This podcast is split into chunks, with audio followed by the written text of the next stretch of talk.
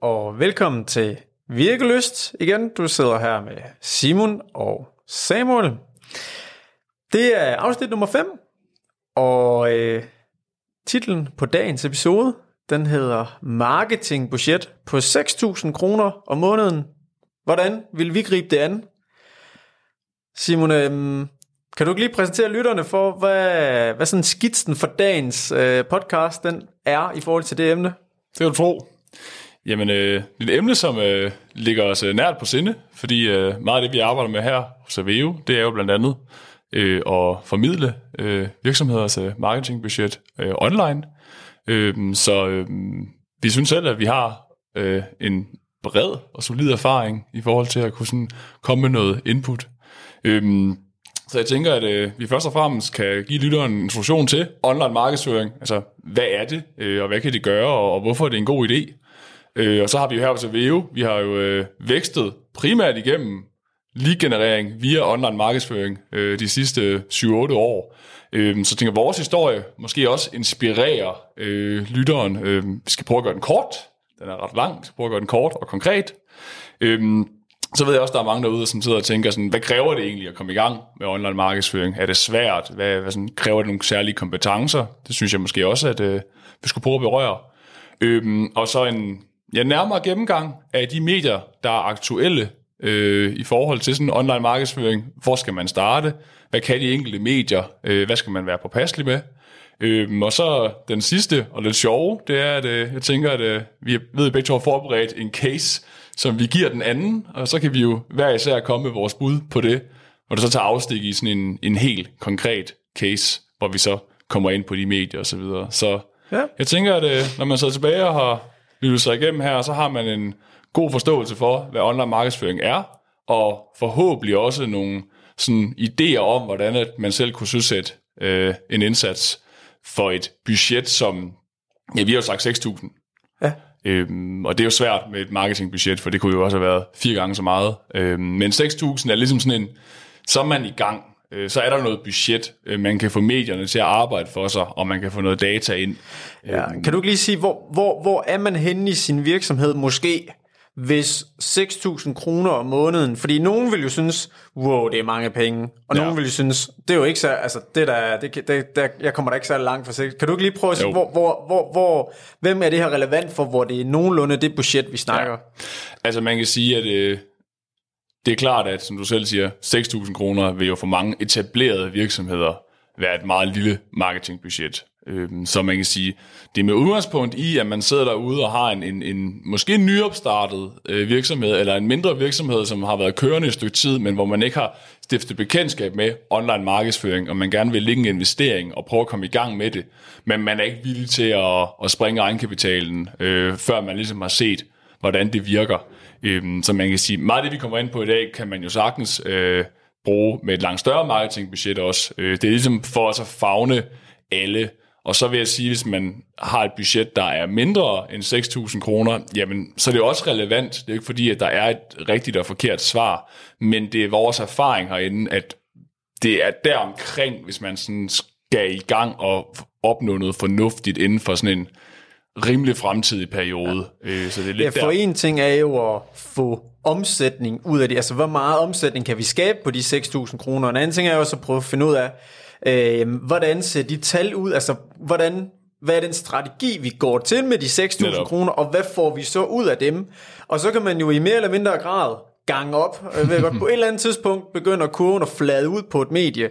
Men hvis man kan vælge at sige, jamen, der er i hvert fald øh, en, øh, en, et afkast med det beløb på det her medie, jamen, så er det, man kan skrue op. Så, så det er også nogle gange omkring at, at, at, at blive klogere på, øh, på sin forretning og finde ud af, Fuldstændig rigtigt. Øh, hvad der giver mening. Og vi ser jo tit og ofte, at ja, man starter på et budget her omkring, og så går der en, ikke nødvendigvis meget længere end 2-3-4 måneder, og så allerede der, så har man fordoblet budgettet, eller, eller tredoblet det, fordi man kan se, at hver gang jeg lægger en krone, jamen så får jeg afkast X, og det er glimrende business, og så skalerer man jo bare, øh, indtil man føler, at man rammer ens makspotentiale, hvis man kan følge med, ja.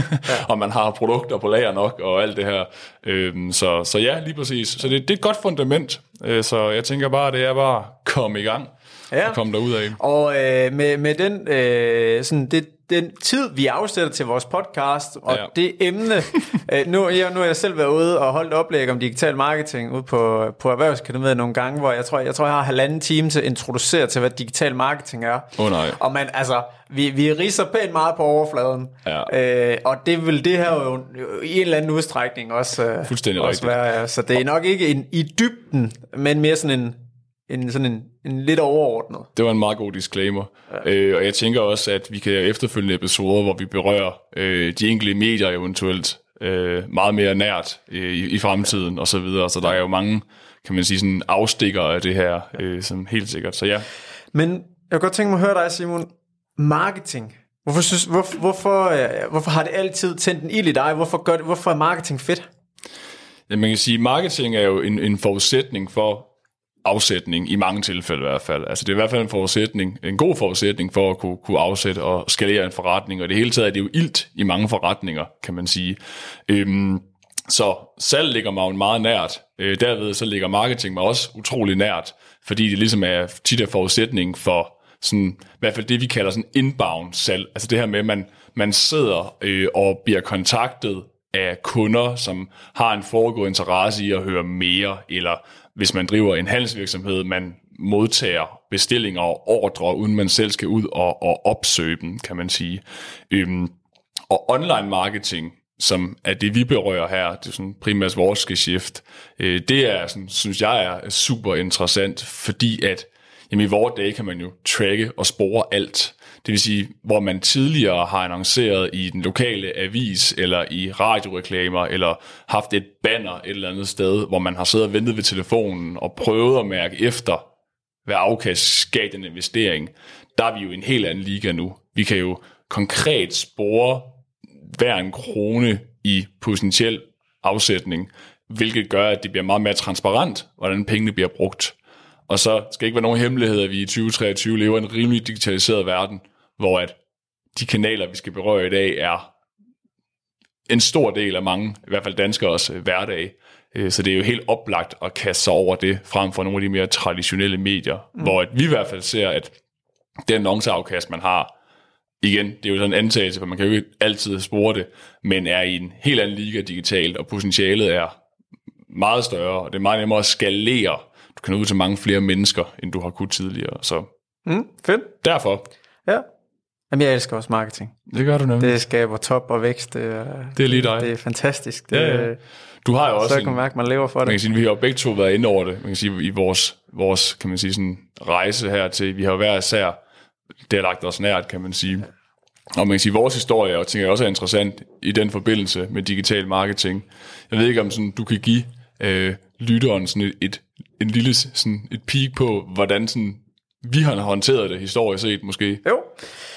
Det, øh, altså, da vi startede øh, altså, ud der for, ja, godt og vel de der 8,5 år siden, øh, øh, jeg kan huske, vi startede med at skrive sådan nogle, nogle blogindlæg inde på øh, sådan en forum, der hedder Amino. Ja, det øh, fordi det var jo det var jo gratis. Øh, så der fik vi lidt nogle kunder fra, og sådan, du ved, der var sådan lidt småt, og vi fik en kunde i ny og næ, og det var bare mega fedt. Og så tror jeg, at øh, du havde, så havde du kigget lidt nærmere på det der, det der Google, nu kalder jeg det AdWords, fordi det hed det i hvert fald dengang, Det gjorde nu der hedder det Google Ads. Øhm, og der tror jeg, at du er blevet lidt fascineret af den tankegang omkring det, og hvad det kunne skabe. Øhm, så du kastede dig jo egentlig ud i at prøve at sige, at vi skal jo egentlig investere i marketing. For, for os selv dengang lavede vi jo meget hjemmesider. Det var en stor beslutning. Ja. Det der med, det var også igen det der med, tilbage til snakken i starten, det der med at skulle til at ture investere i noget. Og sådan er det jo med marketing. Så marketing er jo det, jeg vil kalde en højrisiko investering. Du bruger penge på noget, du i princippet ikke kender outputtet af. Øhm, Ja, især når man gør det allerførste gang. Netop. Hvor vi, den anden ting, det er at skrue op fra et beløb til et andet beløb. Men det der med, ja, som du siger, at gøre det første gang. Ja. Så, øh, så ja, vi kastede os ud i at få øh, opsat øh, noget Google Ads. Og det fik vi jo egentlig sådan godt succes med. Der, der, der kom jo lidt flere kunder ind. Vi kunne måle, som du siger, på tingene. at Det, det, var egentlig, det var egentlig godt givet ud. Og i respekt for tiden, så vil jeg så sige, øh, så, øh, så er der bare skruet op siden med gange mange mange Ja, det er rigtigt. øh, i øh, spend. Og det er jo så stadigvæk det, vi er gode til i dag. Vi er gode til at bedrive marketing for os selv, men også vores kunder, og det er jo lidt det, ja, Lige præcis. der jeg kan huske tilbage til den her følelse af at, at, at sidde øh, og møde ind, og, og så ringede der bare mennesker, mm. øh, der skulle have en øh, hjemmeside, fordi at øh, de havde fundet os. Øh, og at den her følelse af at sådan, hold da kæft mand, det, det er jo genialt det her. Øh, I forhold til, hvad jeg lå jo og ringede outbound dengang. Ja. Jeg lå bare og tog en liste. Jeg gik, når jeg, jeg, dengang tog jeg bussen på arbejde. Øh, så når jeg stod nede ved busstopstedet der, der så jeg håndværkerbiler kørte rundt, og så noterede jeg navnene på dem, og så ringede jeg til dem ude på arbejde. Og altså, ikke var nogen hemmelighed, at det var op ad bakke øh, tit, og man skulle ringe, og det her med opsøgende salg Ja. generelt. Og den her følelse af at kunne sidde og snakke med et andet menneske, som havde et konkret behov, og var egentlig klar til at indgå en kvalificeret dialog, og købe noget inden for en rimelig tid, det var det, der tændte en i os. Og det var også det, der gjorde, at vi, vi har prioriteret det lige siden. Øh, og som du selv siger, i dag, der har vi jo en 100% inbound-drevet øh, forretning, og, øh, og vi har jo så alle medier i spil. Nu nævner vi jo Google Ads, så kom øh, vi sociale medier i spil øh, de senere år, og i dag der har vi jo et helt team, øh, hvor folk, hvor, som sidder og praktiserer det her for os, kan man sige. Så, så, så man kan sige, på den, altså alle parametre har digital marketing jo været en sådan en, en, ja, en kæmpe del af vores rejse, og er det stadigvæk. Ja. Øhm, Uden, øh, uden det, så havde vi ikke siddet her i dag. Det er stensikkert. det er jeg også meget overbevist om. Ja. Jamen, øhm, skal vi hoppe øh, lidt ned til det her med at øh, prøve at kigge lidt på de enkelte medier? Altså, hvad er det for et øh, mediebillede? Nu er det også lidt alt efter, hvor lytterne er hen. Nu nævnte du tidligere noget omkring, der er noget med nogle avisannoncer og Ja. nogle øh, re- fysiske reklamer derude. Og nogen ved nok lidt omkring, hvad der er inde på det digitale, men kan du sådan lige prøve at danne et overblik til lytterne Ja. omkring, hvad, hvad er der for nogle muligheder? sådan, hvis man skal tage det sådan helt, helt overordnet, så opererer man jo inden for marketing på det her push og pull. Og man kan sige, push marketing, det består jo typisk i at kan man sige, imødekomme nogle potentielle kunder et sted med et produkt, hvor man gør sig opmærksom på sig selv. Altså man ligesom sådan pusher sit budskab ud til nogen og siger, hey, jeg findes også, øh, kunne du være interesseret i, i det her? Øhm, og hvis man skal drage parallellen til, til online markedsføring, så vil det jo typisk være de sociale medier. Øh, i, I vores tilfælde primært øh, det, der hedder Meta, som jo består af Facebook og Instagram, som mange nok kender. Øhm, det vil jo være de medier, som man bruger. Øhm, og så er der jo selvfølgelig også LinkedIn, som er det mere sådan faglige medie, som man, kan man sige, sådan, også kan tage i spil i, i den substans der. Øhm, og man kan sige, når man bruger sociale medier, øhm, så, øhm, og man pusher, øhm, så øhm, kan man sige, så formår man jo, eller kan man opnå og komme ud til utrolig mange mennesker. Også det er sådan et rimelig fornuftigt budget faktisk. Øhm, det gør sig bare, det der er så vigtigt, det er, at man gør sig interessant. Det der med bare at positionere eller promovere et øh, fritlagt produktbillede øh, med en pris og tro folk køber, øh, det er op ad bakke. Øh, Så det kræver jo, at man lægger en indsats i selve sådan, det, vi kalder content-delen. Det her med, at man formår at have noget indhold, øh, og lægger energi i eventuelt at skyde nogle videoer, eller virkelig have noget originalt materiale og nogle budskaber, der gør sig gældende. Og så er beslutningsprocessen også typisk, typisk lidt længere, fordi man jo kan man sige, skaber et behov mere, end man afdækker det, kan man sige. Så det er det, man skal gøre sig opmærksom der. Så har vi jo øhm, søgemaskinerne. Nu siger jeg maskinerne, for at være politisk korrekt. Øh, men, men der er jo en søgemaskine, som sådan er absolut er den, den toneangivende. Ja, jeg tror, den står for sådan noget 97-98 procent af alle søgninger i Danmark. Ja, så lad os bare fokusere på Google. Ja. Øhm, og Google er jo et genialt medie, fordi du, kan man sige sådan, kan ligge dig højt og positionere dig på sådan kommersielle søgninger. Altså folk, der siger, eller folk, der skriver, jeg skal have, i vores tilfælde, en hjemmeside. Så søger de på hjemmesidepris, eller et andet givet kommersielt søgeord, og så positionerer vi os der. Det vil sige, at vi formår at lægge os direkte ud til folk, der sidder i dag og laver en søgning på noget, som vi sælger. Øh, så det er jo det, det medie kan. Og så det er jo sådan primært sådan opdelt i to metoder. Du har det, der hedder Google Ads, som det hedder i dag, hvor der, hvor du betaler øh, Google per klik. Du lægger et dagsbudget, du byder på nogle søgeord, og så genererer Google trafik til dit website. Øh, derigennem, det er jo typisk ved de første fire placeringer i sådan Google-displayet, når man søger, i hvert fald hvis det er de her tekstannoncer, Så har du også Google Shopping, som er de her produktannoncer, øh, som mange webshop-ejere bruger.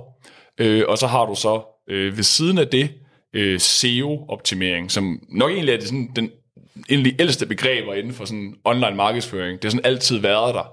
Øh, og det vil jo sige, at man, man kan sådan optimere sin platform, hjemmeside og webshop imod at ligge højt organisk. Så man kan sige, det er så det, der hedder pull marketing, hvis vi lige skal have den på. Mm. Altså det her med, at vi trækker folk ind i forretningen, som har et erkendt behov for vores business. Så det er egentlig det første, man skal gøre sig klart, det er, hvad er det for et medievalg, øh, vi er ude i? Altså, hvad er den rigtige strategi for mig? Mm. Hvis du vælger forkert her, så spiller du i princippet alle dine marketingkroner. Ja. Og det er nok også, hvis, hvis man kommer med et, sådan et indledende råd til sådan folk, der lytter med, der ikke har prøvet det før, det er det her med, vær virkelig kritisk over for dit medievalg i starten. Øhm, det er jo meget naturligt, at man sådan måske går til et fag, en fagpersonale sådan for at få eksekveret sådan en indsats her. Man kan godt gøre det selv, altså man kan sagtens komme i gang med Google Ads selv, SEO-optimering selv, øhm, men det er en verden, der udvikler sig hurtigt, øh, og man kan have behov for noget indledende vejledning. Og der er man nødt til også at være kritisk i forhold til den vejledning, man får af min erfaring, fordi at hvis man snakker med en, der sidder og bedriver SEO-optimering, og man spørger, hvad kunne den rigtige strategi være for mig, så tror jeg godt, jeg kender svaret i mange tilfælde. Mm. Øh, så der er det i hvert fald meget vigtigt det her med, at man sådan gør sig klart, sådan, at få nogle forskellige inputs på det, og tage en mere sådan holistisk tilgang til det indledningsvis, inden at man øh, går i krig med det. Øhm, så ja, det er jo sådan i grove træk medierne. Så har vi det her e-mail marketing også lidt, som ligger som sådan en, kan man sige, sådan en lidt et ben for sig, men det er jo helt oplagt at bruge e-mail marketing til at pleje din nuværende kundeportfølje og sælge op til dem, kan man sige. Det ser vi også mange har succes med. Jeg synes egentlig, altså e-mail marketing var jo meget fremme, øh, altså sådan, lad os sige, 15 år siden, 20 år siden, der var, der var e-mail marketing, det var, det var bare king. Ja. Og så kom øh, sociale medier, og sådan, om det, var, det var det nye, det er det vilde, og så på en eller anden måde, så blev e-mail marketing, det blev sådan lidt fase lidt ud, altså det er sådan lidt det der med at sidde og sende e-mails til folk, det var ikke sådan ja. det helt vilde. Og så sådan de sidste ah, lad os sige fem år eller sådan noget, så har e-mail marketing virkelig fået en opblomstring, fordi det er så fed en, så fedt et medie til at binde sammen mm. med, med de andre medier, og til at skabe noget, noget fastholdelse og loyalitet blandt ens øh, øh, e-mailbase. Og så kan man sige, at e-mail marketing har udviklet sig med de her automatiseringer mm. til et helt nyt niveau, hvor du kan lave et stykke arbejde i dag, og så ruller det egentlig bare. Hvis du har en webshop, så kan du sætte flows op, til alle dine nye kunder, med, som løber et halvt år i fremtiden med forskellige ja. muligheder for opsalg. Hvis du driver en konsulentforretning, kan du gøre det. Hvis du, altså, der, er, der er så mange muligheder, hvor i gamle dage var det meget sådan, så skulle man sidde og lave en mail, og så var det et eller andet slagtilbud. Køb det her 20% inden fredag, et eller andet. Hvorimod i vores dage, der er der så mange muligheder for at gøre det smart, så at sige. Ja, helt ikke fordi det skal handle om en masse om e-mail marketing, men bare det der med, at man kan, øh, lægge en, et, et script ikke også på, på, på den besøgende side og se, hvornår, jamen, hvis de er på e-mailbasen, og de har besøgt x antal landingssider, mm. jamen så er der nogen, der sidder og får en, en alert inde i en salgsafdeling og siger, den her person er meget, læser mange e-mails og er meget aktiv inde på hjemmesiden, Netop. eller på en webshop, nogen der har lagt noget i kurven og har abandoned den, øh, at man ligesom kan prøve at samle op på folk. Så ja, der er, der er virkelig, teknologien har virkelig udviklet sig inden for, for det præcis, område. Lige ja. præcis.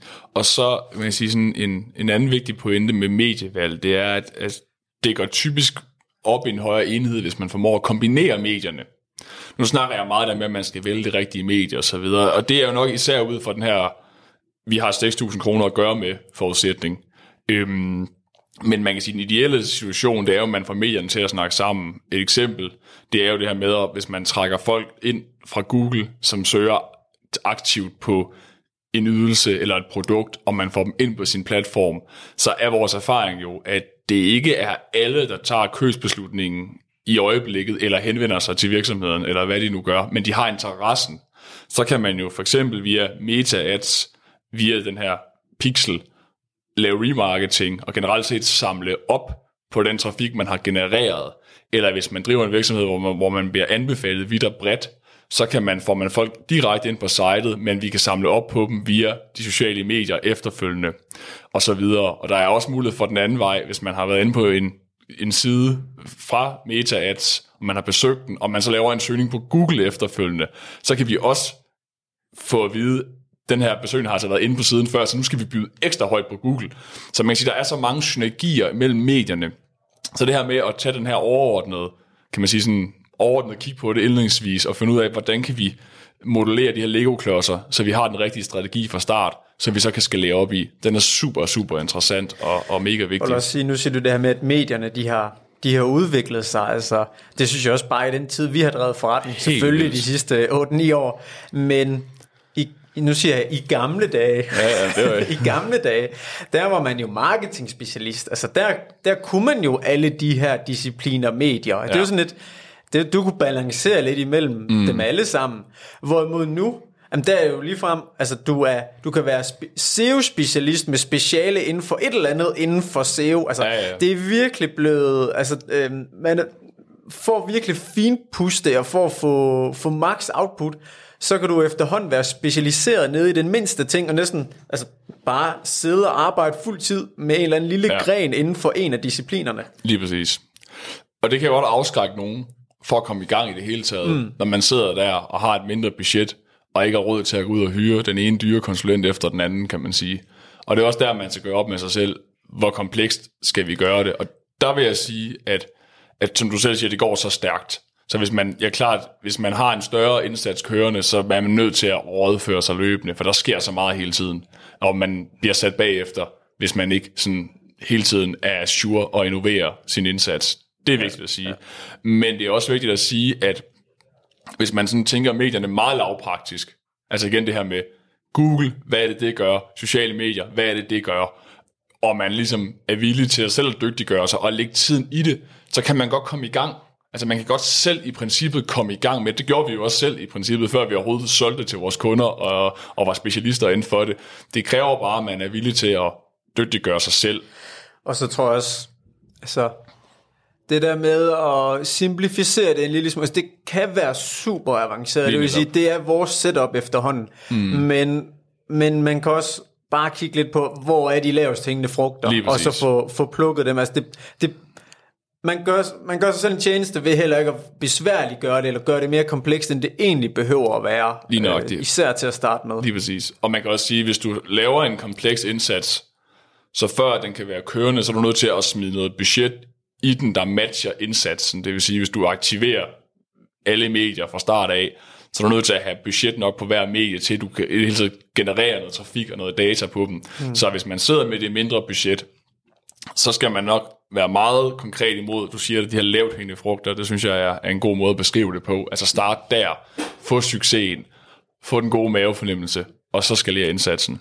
Og så noget andet, som vi ikke har nævnt så meget om endnu, men som er så sindssygt vigtigt, det er det her med at blive god til at spore indsatsen. Altså fra start af, få sat din konverteringssporing op på din landingsside, som gør, at du kan tracke, hvor mange formularudfyldelser du, der kommer, hvor mange der trykker på dit nummer og ringer til dig, hvis du er en webshop ejer, hvor mange salg du laver, hvor store salgsbeløbene er, så du kan se, sidde i Google Analytics, hvor du kan samle det hele, sidde og se attributterne, som det hedder øh, på fagsprog, som du kan se det her med, hvordan, hvad er købsrejsen, og hvor kommer salgene fra. For det er den data, du bruger til at skalere. Jeg får mange cases ind, hvor folk har brugt øh, 5-6.000 om måneden i 2-3 år, øh, hvor jeg spørger sådan, jamen, øh, hvorfor har I det hele taget kørende? Jamen, det er fordi, vi, vi, vi tror, det giver mening. Jamen, hvis det giver mening, hvorfor har I så ikke fordoblet budgettet? Jamen, vi er ikke sikre på, at det giver mening. Jamen, hvis I bare havde sat den tracking op fra start af, så kunne vi i princippet 10 deres budget over natten, hvis bare vi kunne påvise det. Så så vigtigt, før man smider en krone i det, og få de der sådan, tracking og sporing sat korrekt op. Ja, og så, jeg tror, det er helt rigtigt, at vi skal have styr på dataen på vores marketing, men det er også vigtigt at have styr på dataen i vores egen forretning. Mm. Altså, så man ved, jamen, hvad må en kunde koste? Fordi hvis ikke mm. du ved hvad, altså på fagsprog, uh, mm. customer acquisition cost, altså hvad, hvad, hvad, hvad er vi villige til at betale for en kunde? Og nogle gange, når vi spørger vores kunder, jamen, hvad, hvad tjener du egentlig på en kunde, og hvor meget må en kunde koste? Ja. Øh, det, det er ikke altid, man kan få et svar. Nogle gange, hvis man får et svar, så, så må det jo betyde, at vi kan, vi kan gøre det her, og det lyder godt nok af mange penge, det, det er jeg ikke sikker på, at jeg så er klar til. Ja. Altså, have kalkuleret din egen forretning, når jeg får en kunde, hvor meget køber de, Øh, hvis det er en, øh, en webshop, hvor meget køber de øh, inde på webshoppen, og køber de gentagende gange, og hvad er levetiden hos dem, og hvis det er en, en, en, en forretning, det kunne være, jamen lad os sige en frisør, det, de, der kommer de jo igen, jamen mm. hvornår er det værd at få en kunde, Øh, eller hvis du har en indgangsydelse, jamen så, så, så, øh, så skal du relativt hurtigt få tjent, tjent de penge ind. Lige nok, så jeg tror, og, og, og lige have gjort sådan nogle beregninger først i sin egen forretning, som man ligesom kan lægge ned over ladet af, hvad vi får ind af marketingdata. Det er en, en, en super, super god pointe. Sådan helt gennemgående. Ja, men som sagt, det handler om at, kan man sige, gøre sådan nogle observationer. Du siger, du nævner det, det er jo så avance, du snakker ind i. Altså sådan, hvad er avancen på produktet, eller hvad må den koste indledningsvis, så man kender de skæringspunkter, der er. Det er jo også lidt interessant det her med, at nogle gange så spørger vi så kunderne, jamen er det her en god forretning for dig? Nu har vi skabt, det der hedder en ROAS øh, 6, det er sådan en afkastgrad, at du får pengene 6 gange igen på den her. Er det god forretning for dig? Så så er der mange, der sidder og tænker, ja, yeah, ja, yeah, det er det nok egentlig, men jeg vil gerne have, den var 8. Nå, men hvis jeg nu sagde til dig, at vi kunne gå ud og skaffe en million i omsætning næste måned med en ROAS 4, vil du så sige ja til det? Ja, det vil jeg nok egentlig også, agtigt. Så det er en super god pointe, det her med at starte med at gøre sig klart, hvad er, øh, hvad er mit ambitionsniveau for det? Og så den her Customer Life Circle, også tage den i betragtning, for der kan være tit, hvis man driver en webshop, og man sådan er ude og hente nye kunder i nye markedsandele, være god forretning i egentlig at købe kunder ind med 0 kroner i altså en fortjeneste, hvis du så har et setup, hvor du kan mere sælge til dem de næste par år. Øh, så det her med, at, altså, det er lidt mere komplekst, end, end man lige tror, når man sidder med det, altså, mm. og, og tænker det på den måde der, men det er super relevant at have styr på ja, fra start af. Ja, jeg vil sige, man inde i de baner her, så er man altså, øh, nu har vi lige optaget øh, Børsen Gazelle, altså, så, så er man klar til, øh, så er man klar, så er man ja. klar til Børsen Gazelle. Ja, lige nøjagtigt, lige præcis. Jeg tænkte lige, øh, en ting øh, mere, jeg lige tænkte, inden man sådan dykker ned i de enkelte kanaler, ja. øh, sådan en strategi, øh, så tænker jeg også er relevant at ligesom arbejde lidt ind inden, fordi en ting er, at jamen, nu skal vi på Google Ads, eller vi skal på Meta, mm. eller et eller andet. Øh, noget jeg synes, der er vigtigt at gøre sig tanker om, det er, jamen, hvem er øh, øh, målgruppen, ens øh, ideal customer profile, øh, hvad er ens produkter, hvad står man for, hvad er ens unique selling propositions, altså er man, øh, er man luksuriøs, er man billig, er man øh, hurtig, er det altid til god tilfredshed, er det sådan, er det sådan, altså mm. hvad er det, der, der gør, at, at du adskiller dig fra kunderne, og hvad er det dine produkter, eller dit take på tingene, er det dit prisniveau, og den, den skal man ligesom have styr på øh, inden, fordi kun med ens viden omkring ens egen forretning og strategien, kan man i mit hoved få succes øh, online. Og du nævner også lidt omkring øh, sådan, altså, hvordan øh, ens, nu hedder det kreative, men sådan der, vi er live igen. Ja, der er tek- tekniske problemer. der var lidt øh, et, et batteriskifte. Den holder ikke... Øh, den holder, ikke, den holder ikke lige så langt øh, batteri som, øh, som Teslaen derude, var Nej, det gør den ikke. Det gør nej, den ikke, nej. nej. Det, det kan være, det er fordi, det er, det er vinter batteriet. Den, ja, den har stået i frost, batteri der hele natten. den har stået afledet af sig selv. Ja. Nå, du kom til noget med, du snakkede om strategi, og du var nede i noget med nogle kreative og så videre, og det var der, vi, ja. vi, vi endte. Ja, altså det her med at øh, også have en grafisk designlinje, altså være skarp i, hvordan man fremstiller sin virksomhed og sine produkter. Øh, fordi altså, du, du er sandsynligvis ikke den eneste, der vil annoncere på sociale medier med din forretning. Øh, så vær øh, lige det trin bedre end konkurrenterne på ens udtryk udad til. Så jeg vil sige, selve strategien, ja. øh, ens øh, måde man kommunikerer på, ens grafiske udtryk, er også vigtigt at have. Ikke fordi det behøver at være mega avanceret, men man skal bare have et eller andet. Lad være med at lave dit logo i uh, Word, og lad være med at, nu er jeg ikke sikker på, Paint den rigtige bliver brugt længere, men lad være, lad være med, at, lad være med at lave dine ting i Paint. så tror jeg, folk lige forstår ideen derude. Det synes jeg var en god pointe, ja. og hvis jeg skal supplere det op, så har vi slet ikke snakket om selv platformen. Altså der, vi leder folk ind også. Mm. Er lidt igen det der med den grafiske stil og strategi og så videre. Det er klart, hvis du driver en webshop, jamen det giver lidt sig selv, tænker jeg. Men så skal webshoppen jo kunne performe. Den skal være konverteringsoptimeret, således at kunden nemt kan navigere og tjekke ud og så videre. Hvis du har en hjemmeside, så skal det ikke ligne et eller andet, man har lavet for 10 år siden. Det skal stå skarpt, der skal være klare, hvad hedder det, mm, budskaber, den skal være mobiloptimeret, især hvis du henvender dig mod private, så er det jo næsten overvældende del af trafikken, der kommer derfra og så videre. Så den her konverteringsrate, man har på sin platform, er jo mega essentiel for at indsatsen bliver en succes. Mm. Så hvis du sidder derude med, ja, kan man sige, ja, en gammel fave af en hjemmeside, som skal altså, være sådan reformeres først, så er det måske et godt sted at starte, inden ja. du begynder at smide penge i online markedsføring, fordi din indsats bliver meget mere profitabel af at have noget godt at lede folk ja. ind på. Det svarer lidt til øh, altså det der med at have en, have en butik nede på, øh, nede på strået. Altså vi ja. kan med digital marketing, der kan vi købe der en plads nede på strået, men hvad er det, altså når, de, når kunder ligesom kommer ind ad døren, og ja. øh, de kommer ind i butikken, altså hvordan ser det ud derinde? Altså står det flot, og er der gode tilbud, og er det meget naturligt, hvordan øh, folk skal bevæge sig rundt og øh, mm. se på dine ting og, og, og, og købe noget, fordi det er det, vi basalt set ønsker, de skal gøre. Eller er det en, en rodebutik, hvor folk tænker, at det, der, der, det ser ikke udenbart ud, som om der er styr på det herinde. Ja. Øh, så, så, så smutter folk sgu igen. Det er det. Især det her med, hvis, der er, hvis altså, konkurrencesituationen inden for det, du sælger, er hård. Det vil sige, at man nemt kan finde en, et alternativ nogenlunde til samme pris på Google øh, så er det jo især vigtigt, hvor hvis du har opfundet kuren imod kraft og har en gammel webshop, så øh, er det jo nemt nok at, at afsætte produktet. Så det er igen mm. lidt tilbage til den her altså, konkurrencesituation, der er det jo især vigtigt, hvis du begiver dig i et marked, hvor at der virkelig er, er flere ombudet, at du står skarpt ja. øh, på, på sitet der. Ja, men det var sådan i grove træk, medierne, som du selv sagde, mm. vi kan godt komme meget med i dybden øh, med de enkelte, men igen, den grove opsummering. Have styr på platformen, have styr, som du selv siger, på avance, på dine produkter, hvad du er villig til at betale for en kunde. Tag et overordnet kig på de medier. Vi har været Google igennem, sociale medier, noget e-mail marketing. Hvad er det for nogle kanaler, der kunne være relevante? Og så få sat noget tracking op fra start, så du kan spore øh, indsatsens øh, kan man sige, virkning, og så du kan skalere den derfra. Og så igen det her med at vurdere, hvor meget du vil selv fra start af. Øh, for det kræver selvfølgelig en form for ja, oplæring eller sparring, hvis man selv skal gå i gang øh, på medierne. Og man kommer nok også til at bruge pengene lidt skævt, hvis man bare sidder selv og gør det hele. Men man kan også få rimelige øh, beløb for noget rådgivning rundt omkring, ved jeg. Øhm, så det er også en indledende overvejelse selvfølgelig. Mm.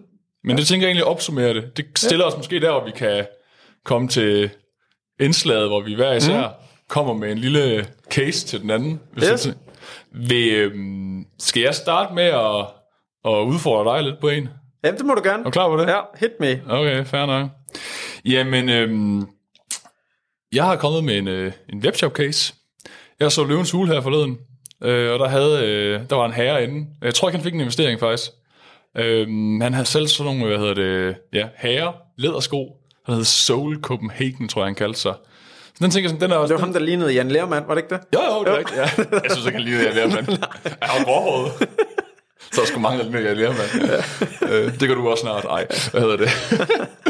øhm, men den var jeg lidt inspireret af. Jeg synes, den var, den var, den var sådan, den tror jeg, sådan, mange kunne relatere til. Det der med, at man sidder og har en webshop, og man har det, man selv synes er, er et godt produkt, ja. som ligger i en kategori, som er rimelig bred, altså herresko.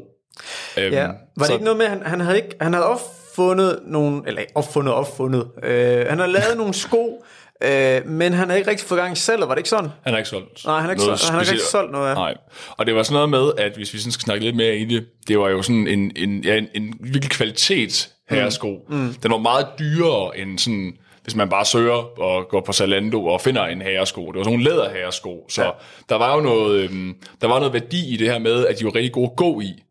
Øh, og det var ligesom, man skulle gerne, det der var gjort den svær også, man skulle gerne have den på, før man kunne mærke sådan ja, ja. kvaliteten øh, og værdien i det. Så derfor synes jeg, det var lidt sjovere end bare at sige, at sælge iPhone covers online, fordi det er lidt mere nemt end at sælge sådan et produkt her. Så ja. hit me. ja, og den var også lidt dyrere, ikke også? Den var sådan her, så den kostede en 3-4.000, ikke ja, også? Ja, ja. ja. Jo, men hvis vi lige skal prøve at trække de der... Øh, de der to overordnede tilgange, lad os sige push og, og, og prod.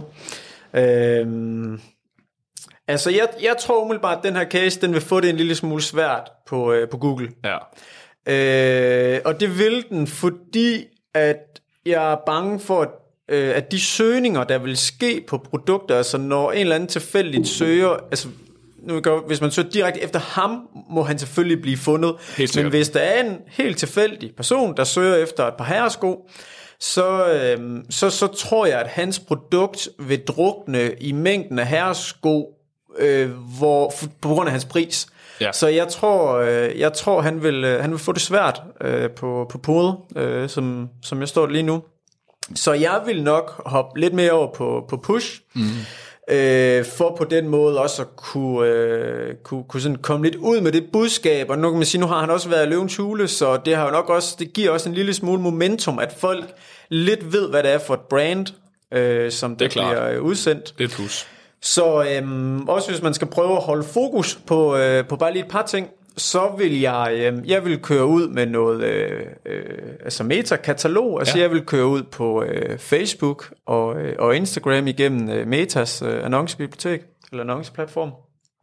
Øh, og det er jo en, hvor man kan push produkterne, mm. øh, så man kan se dem inde i øh, ens øh, stream, når man er inde på, øh, på for eksempel Facebook. Øh, og den vil jeg sige, den, den rammer sådan egentlig rimelig øh, bundfunnel. Altså det vil sige, folk egentlig er klar til at købe en sko, de klikker der og er klar til at købe. Mm. Øh, så jeg vil bringe den i spil, og så vil jeg bringe en uh, top funnel, altså noget, der er med til at skabe lidt mere awareness omkring hele uh, produktet, uh, lige for, altså folk køber ikke bare lige uden videre et par herresko til 4.000, jeg tror, der, der skal lige opvarmes lidt inden, mm. så jeg vil øhm, øhm, lave nogle annoncer øh, med noget godt content, altså det kunne være noget øh, videomateriale, hvor han står og fortæller lidt omkring, øh, hvorfor de her sko, de er fede, eller nogen, nogen øh, der har nogle udtalelser, eller som går med dem, som Ja. ja. fortæller lidt omkring, hvorfor de her de er fede, og så ligesom prøve at sende folk ind på en side inde på hans webshop, øh, hvor man ja, præsenterer de her sko og gør dem lidt cool. Du ved, du kender godt sådan Apple landingsside. Ja, ja. ja, sådan, du ved, altså lav, lav den fed, så i takt med, at du scroller ned, så er der sådan, du ved, så vises alle niveauerne i solen, eller en eller anden, på en eller anden måde, og der kommer nogle udtalelser. Ja, ja. Du Man ved, sådan, kredser om det, Ja, ja. man kredser, det- der skal, der skal kredse om det. Det er ikke bare en, der skal smækkes afsted. Nej. Så at køre folk ind, øh, top funnel, så de opdager, at der er en sko, kør dem ind på en øh, landingsside, øh, læg en, øh, en, øh, en cookie derinde, øh, for folk signer op på et nyhedsbrev, eventuelt med noget mere content marketing, så de kan se noget video, downloade noget, få nogle gode fif, øh, eller også en ganske enkelt en rabatkode, den virker altid på en, øh, på en webshop. Det er også der efter hvilket koncept man er, om man ønsker at lave øh, øh, rabatkoder. Og så kører folk over i, ja, i noget bundfunnel øh, med, med katalog ind på, på Meta. Og så e-mail marketing. Ja. Både med noget information, men også nogle øh, gode tilbud. Kører folk ind i et flow. Øh, så det jo nok sådan, jeg vil gribe ja. den an. synes jeg er et kvalificeret bud. Du, siger, du nævner det her med top og bund funnel, mm. øh, og jeg bare sådan, kan du lige hurtigt uddybe det? Ja. Øh, fordi sådan, ja. det, sådan, det, det giver sig selv for mig. Ja. Men, Altså, øhm, når man er på en købsrejse, Ja. så er man nogle forskellige steder, og, og købe en, øh, en øh, pizza øh, er meget kort øh, beslutningsrejse. Øh, for de fleste. for, for de fleste, heldigvis. og købe en ny bil er en længere beslutningsrejse. Ja. Øh, og jo mere øh, komplekst, dyrt øh, produkt man har, jo længere beslutningsrejse skal man tænke ind, jo flere touchpoints skal man have på kunden undervejs og holde dem top of mind, før at de øh, vælger at handle. Og det tror jeg sådan sådan tilgang som det her, der tror jeg, man ja. bliver nødt til at lige tage en, en lidt længere beslutningsproces, fordi det er ikke, øh, nu siger jeg hvem som helst, som går ind og køber en Nej. herresko til 4.000 kroner, så jeg tror, der skal, der skal varmes lidt op inden, og det er egentlig det, jeg mener med, med top fundet, det er, at der, ja. der skaber vi noget attention, yes. og ligesom prøver at lave noget opmærksomhed og noget branding, ja, for at vi længere nede i trakten, altså længere hen i beslutningsprocessen, Kan får dem til at handle. Yes. Ja, præcis. Så man kan sige, det du starter med at gøre, for at opsummere din strategi, det er, at du starter med at vurdere medierne. Og der har du så valgt at sige, at det er en sko, det kender man, men din vurdering det er, at det er en niche inden for det, der hedder herresko. Og du tænker, at hvis vi begynder at konkurrere på herresko og lædersko til herre, mænd og så videre, så rammer vi ned mod nogle konkurrenter, som er kæmpestore, og vores produktsortiment dækker snævert. Så mm. det fravælger vi. Og så kigger vi på push, altså sociale medier, fordi at vi tror, at vi er ved at komme ud med den gode historie, og branding-delen kan skabe noget, som du selv siger, attention, der så gør, at vi kan skabe en kan man sige, sådan kunderejse derfra, som vi så samler op med noget e-mail marketing mm. og så videre. Og så vil jeg nok ind på webshoppen. prøve at have nogle komplementære produkter også, og så sælge øh, sådan noget øh, læder, læder og fedt, og øh, øh, sådan generelt rengøring og pleje af skoene. Jeg vil jo nok også foreslå at rykke lidt ned i segment. Altså kunne man lave en demosko til 2.000 kroner, altså en, der, der måske ikke er lige så fed, men som er godt derhen af også. Ja. Øh, og ligesom prøve at sige, kan man altså, lave nogle flere produkter, også farver og sådan noget, fordi når du ja. først har købt din kunde, mm. og så hvis du kun har det ene produkt, ja. så er der ikke så meget indtægt øh, løbende. Så øh, gør så, man ligesom kan sælge noget løbende, lave nogle forskellige varianter, og igen selv noget pleje, lave nogle guides til, hvordan man plejer de her sko og sådan noget. Jeg tænker også det her med, at du ser referencer på et tidspunkt, øh, og det tænker jeg jo også er mega vigtigt her. Det her med at få fortalt, hvad andre har oplevet, den her sko gøre for dem. Mm. Fordi det er som, du snakker ind i noget mere værdi, end bare at have en pæn sko. Mm. Øh, så det skal man på en eller anden måde overbevise sig om. Og der ligger vel også, tænker jeg, ikke, du tænker med det, men der ligger vel også en, en generel overvejelse, om det her i det hele taget er en e-commerce case. Altså i det hele taget, jeg tænker, hvis uh, han havde en to-tre fysiske lokationer rundt i landet, hvor folk kunne komme og prøve skoen, mm. før de købte den, så vil han jo også måske, altså det vil igen, der ligger i hvert fald en overvejelse der, tænker jeg, som er relevant for nogen. Ja, ja altså vi har jo, der er jo generelt den her trend omkring, at man har haft en fysisk butik, og så har man lavet en webshop. Yes. Og så er der kommet en trend omkring at have en webshop, men nu ser vi lidt den der omvendte med, at det er fedt at have en webshop til at starte med, og så lave en fysisk øh, butik, det der bricks and mortar. Ja. Øh, og øh, du, du ser blandt andet, jamen, lad os tage Shaping New Tomorrow, lad os tage dit ur, altså, du ser flere, der driver en webshop, som så laver en, en, en showcase, fysisk, ja. øh, fysisk forretning. Altså det, øh, det, det, det kunne man sagtens gøre. Ja. Cool. Yes. Det synes jeg var en øh, god strategi. Ja, skal vi gøre det? Skal vi sælge øh, dyrlædersko? Skal vi, skal vi gøre det? Nej, det skal vi godt nok ikke. Okay. øhm, jamen, jeg har en case med til dig også. Okay. Øh, jeg har et lille twist, jeg tænker måske, øh, fordi nu, nu har du jo været igennem øh, x antal 100 øh, cases, øh, når du sidder og ser på, øh, på sådan nogle potentielle marketing øh, ja. forretninger her. Så jeg tænker, vi tager en, sådan en helt normal, klassisk entreprenør ja. virksomhed. Altså de laver det er noget øh, håndværk, og de kunne også godt have noget murer, og okay. du ved, de, de har sådan, de har, har alligevel, ja, sådan helt, de ja. har alligevel lidt, lidt, lidt bredere portfølje, det øh, så de laver sådan lidt af hvert. Øh, problemet med den her forretning, det er, at den, den er op for min hjemstavn af, okay. så den ligger op i Thy. Så har de problemer. Ja, ja. så, så der er noget, der er måske et lille twist af noget geografi, ja. øh, som, øh, som kom, kunne blive en udfordring. Ja. Øh, det tænkte jeg øh, bare lige for... Hvor lang tid har de været i gang? Jamen, de har været i gang i mange år. Okay. De har været i gang i mange år, og øh, de får jo øh, kunder, fordi at... Øh, øh, de bliver henvist, de, nogen kender nogen, der mm. nogen kender nogen, og nogen snakker, og øh, mester og ejer der, de øh, skal ikke bruge marketing, fordi hvad skulle de bruge det til? De laver noget godt arbejde, og så øh, kommer der jo sandsynligvis kunder ind ad den vej. Ja. Problemet er lidt, at der er altså nogle, øh, nogle unge knejder, der også har lavet en øh, virksomhed, som har lidt det samme okay. princip. Ja. Øh, men de har altså allieret sig med øh, et øh, marketingbureau, så de kan sådan kigge lidt over på dem og se, ah, det, det, det, det, det, det, det, ja, der er nogen, der, ja, ja. der, der bider dem lidt i haserne. Okay, ja. super. Yes. Ja, men det synes jeg er interessant. Det er lidt ja. en håndværker-case, er jo sådan lidt stereotypen, når man nogle gange skal præsentere sådan inden for vores fag, så, sådan, så har man håndværkervirksomheden, fordi den kan alle forstå. Men det er egentlig meget sjovt at få den præsenteret sådan her, og så bliver man jo udfordret på, om man kan gøre det. Altså man synes, det er interessant det her med, at de eksisterede i mange år. Fordi hvis vi starter med at kigge på det, du selv sagde før i afsnittet her med at kigge på, hvad er strategien, og hvad er det, vi slår os på, så kan man sige, der er jo en sund overvejelse allerede der. Hvad er vi gode til i forhold til vores konkurrenter? Og man kan sige, hvis de har lagt der i mange år, så har de jo masser af tilfredse kunder. De har en stor troværdighed i området og så videre. Så det er jo helt klart noget, vi skal starte med at fremhæve på deres hjemmeside. Vi skal have ja, dem i fokus, vi skal have deres nuværende kunder i fokus, vi er for ty, vi har lagt her i x antal årtier, vi har serviceret så mange kunder, vi er tys foretrukne entreprenørvirksomheder osv. Der ligger jo noget strategi der. Gør det personligt, involverende, kig på, hvem er det, vi snakker med typer hvad kan de godt lide? Nu kender jeg dig, jeg ved, op i Thy, I godt lide folk, der er fra Thy, og vi har mange kunder fra Thy faktisk her, og det er derfor, tænker jeg, det tilskriver jeg dig og Anders, som også er fra Thy, som vi driver forretning med. Øhm, så det vil jeg have rigtig meget fokus på inde på hjemmesiden. Altså simpelthen positionere øhm, den her sådan, troværdighed, der er. Nu ved jeg også, entreprenørfaget, det er også det her med, at det er vigtigt med troværdigheden, øh, fordi det er typisk et projekt, man engagerer sig ved, hvor man ikke sådan helt har altså aftalerammerne i, inden for sådan håndværker og entreprenørfaget, de kan godt være nogle gange lidt løse. Den her indledende tillid kan være mega vigtig. Så det vil jeg i hvert fald starte med at, at få fuldstændig styr på.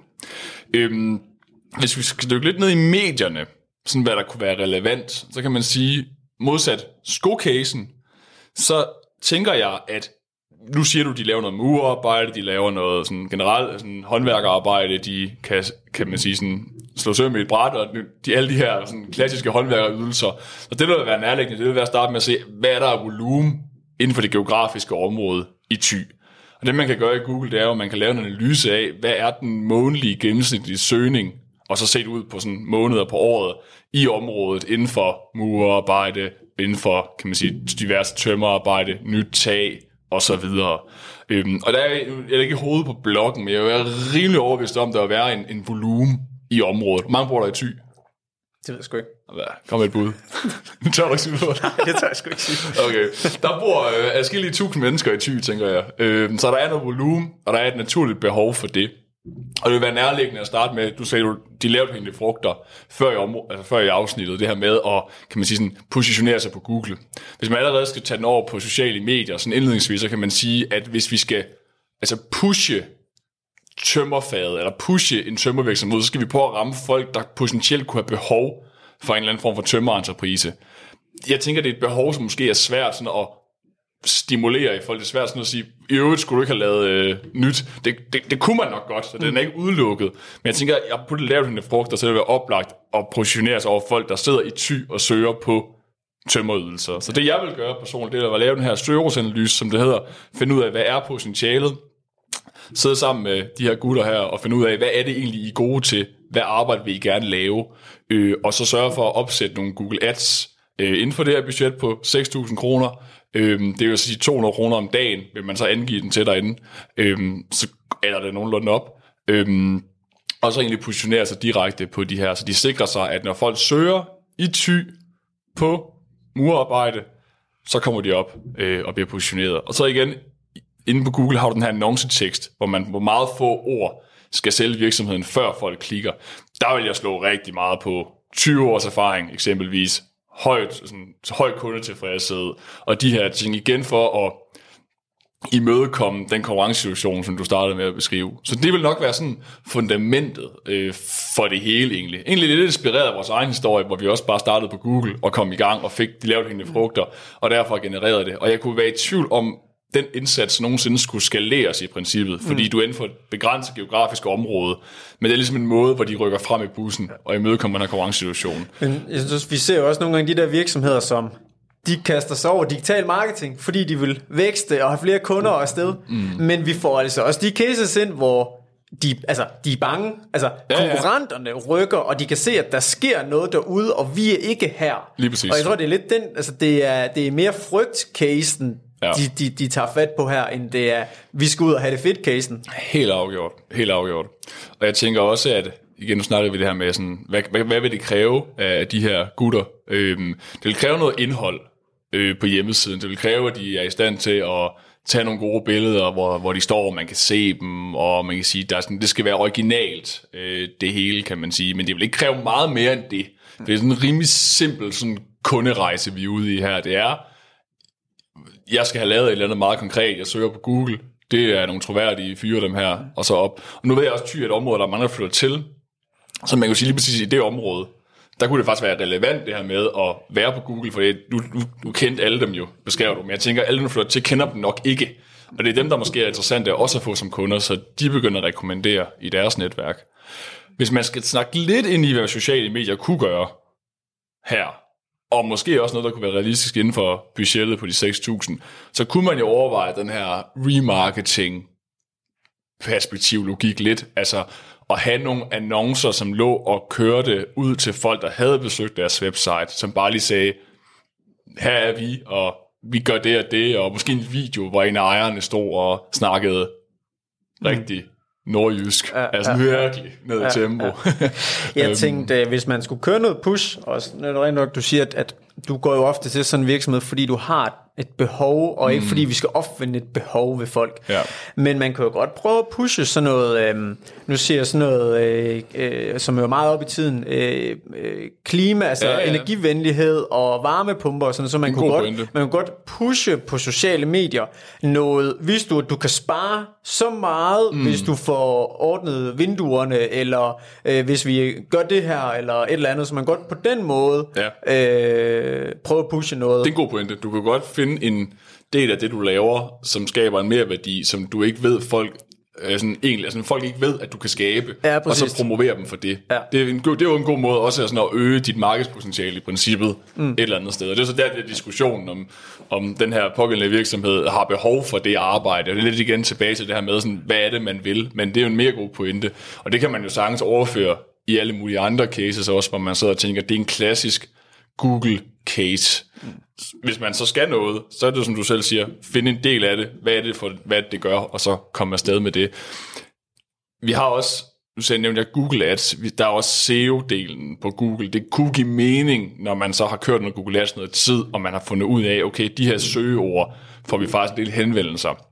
Så kunne man med forhold begynde at arbejde det organiske med, altså få optimeret siden yderligere imod SEO, så man både er positioneret, betalt og organisk. Måske vil det være nok på sigt, så man slet ikke behøver adstelen, afhængigt igen af temperamentet i virksomheden, men det vil være en oplagt del at, at køre med der også. Så. Øhm, jeg tænkte på øhm, ejeren her af den her øh, virksomhed. Nu twister du den igen, så Ja, nu, nu kommer der, nu kommer der twist. Han, øh, han har rigtig nok de der 6.000 kroner om, øh, om måneden. Øh, men han er jo øh, han er vældig glad for hans sponsorat på Lerpytter Stadion. Okay. Øh, og der har han nemlig et banner hængende. Øh, og han har også, øh, han har også inde i en sportshal, der har han også lige et banner hængende. Ja. Og det er mega fedt, fordi det, folk de kan skulle se, øh, når han kommer, øh, så, kan de, så kan han se banneret, og folk der står der, de kan, de kan også se banneret, og det er sådan, så det, det, han, han, er der, han er der lokalt, mm. fordi han har det banner. Øh, skal han opgive det for i bytte af det her, eller, eller hvad? Har, altså, mm. har det alligevel en eller anden kraft at være lokal forankret øh, som lokal virksomhed? Ja, helt sikkert. Det har det. Altså, det, det, det, det, er ikke en, øh, det er ikke en sang om, at man skal stoppe alt, øh, det klassiske, og flytte alt over på det digitale. Øh, og jeg tror, det er, hvis man skal opdele virksomhederne i dem, der er lokale, og dem, der er nationale, så tror jeg især lokale virksomheder har gavn af at være positioneret der, hvor det lokale, sådan, den lokale dagligdag er på et fodboldstadion eller i sportsklubben osv. Der er også en eller anden branding og en følelse, man skaber i et lokalsamfund ved at vise, at man støtter op om det lokale. Hvis man har sin dreng i den fodboldklub, øh, hvor at han har et banner, så ved man jo godt, at han støtter op om den drengs, eller undskyld, piges også fodboldklub. Øhm, og på den måde ligesom sådan, ja, det giver en vibe, øh, som jeg tror gavner øh, folk. Så, så nej, jeg tænker ikke, at øh, hvis han nu så derimod valgte at um, indføre et radiospot i en mere sådan, kan man sige, sådan bred radiokanal, hvor det er mere sådan kommercielt af uh, tømmerfirma et eller andet. Altså Radio Limfjord? Øh, ja, for eksempel. Ja. Nå, men, nå, men det kunne være sådan noget, hvor jeg vil begynde at udfordre det lidt mere, hvor det bliver mere sådan kommercielt, hvor det bare handler om promoveringsdelen. Ja. Men hvis der også er den der øh, CSR-del i det egentlig i princippet, mm, mm. så synes jeg, det er en rigtig god idé, øh, ja. sådan gennemgående. Jeg, jeg giver ikke meget for radioreklamer, det må jeg være, ja. indrømme, men ja. der kan der måske sidde andre eksperter og overbevise mig om noget andet, men, men, men Ja, ja, fordi vi jo, vi, vi jo både, vi, vi har jo også sponsorat, selvom vi er digital marketing, og det hele skal kunne trackes, så har vi har også sponsorat både ved en fodboldklub og en håndboldklub, ja. og jeg tror hverken du eller jeg kan svare på, øh, hvor, hvor mange kunder det giver. Det er svært, ja. Det er ja. svært. Men igen, det som du selv siger, det, det, altså, det, det handler ikke alt sammen om og sådan, det, man kan tracke og spore. Der er jo også noget sådan sund logik, øh, som, som nogle gange skal ligge under det. Så nej, jeg vil ikke opsige de øh, bannerreklamer nej, i det, hans det tilfælde. Bliver, det vil jeg ikke. Det bliver, det bliver de glade for ude på Lærpytter. Det tror jeg også. det kommer sådan en anbefaling. Yes. Jamen, øh, jeg tænker øh, også sådan lidt i respekt for tiden, ja. at vi skal til at runde af. Det jeg håber, jeg. at... Øh, dem, der har lyttet lidt med og sådan fået et indblik i vores rejse med digital marketing, og fået et overblik over øh, kanalerne og strategien, og så måske kunne få lidt nogle, nogle takes på de to cases, som vi, vi har været igennem. Ja. Og jeg vil da bare sige, hvis man, hvis man øh, lytter med, og man har en forretning, altså jeg tror, vi begge to, vi elsker at få få sådan en, øh, nogle opgaver her på bordet. Helt sikkert. Så øh, skriv endelig ind til os på, øh, på Instagram eller vores øh, mail eller kontakt os. Øh, Ja. Og kom med en case, så vil vi meget gerne tage den op her. Beskriv lidt omkring jer og virksomheden, så vi har nogle, nogle input, så vil jeg meget gerne øh, komme med... Det Prøv, være prøv at udfordre det lidt, ja. ja. Så fedt. Yes. Så øh, tusind tak, fordi at I øh, lyttede med, og øh, have en god dag. Hej hej.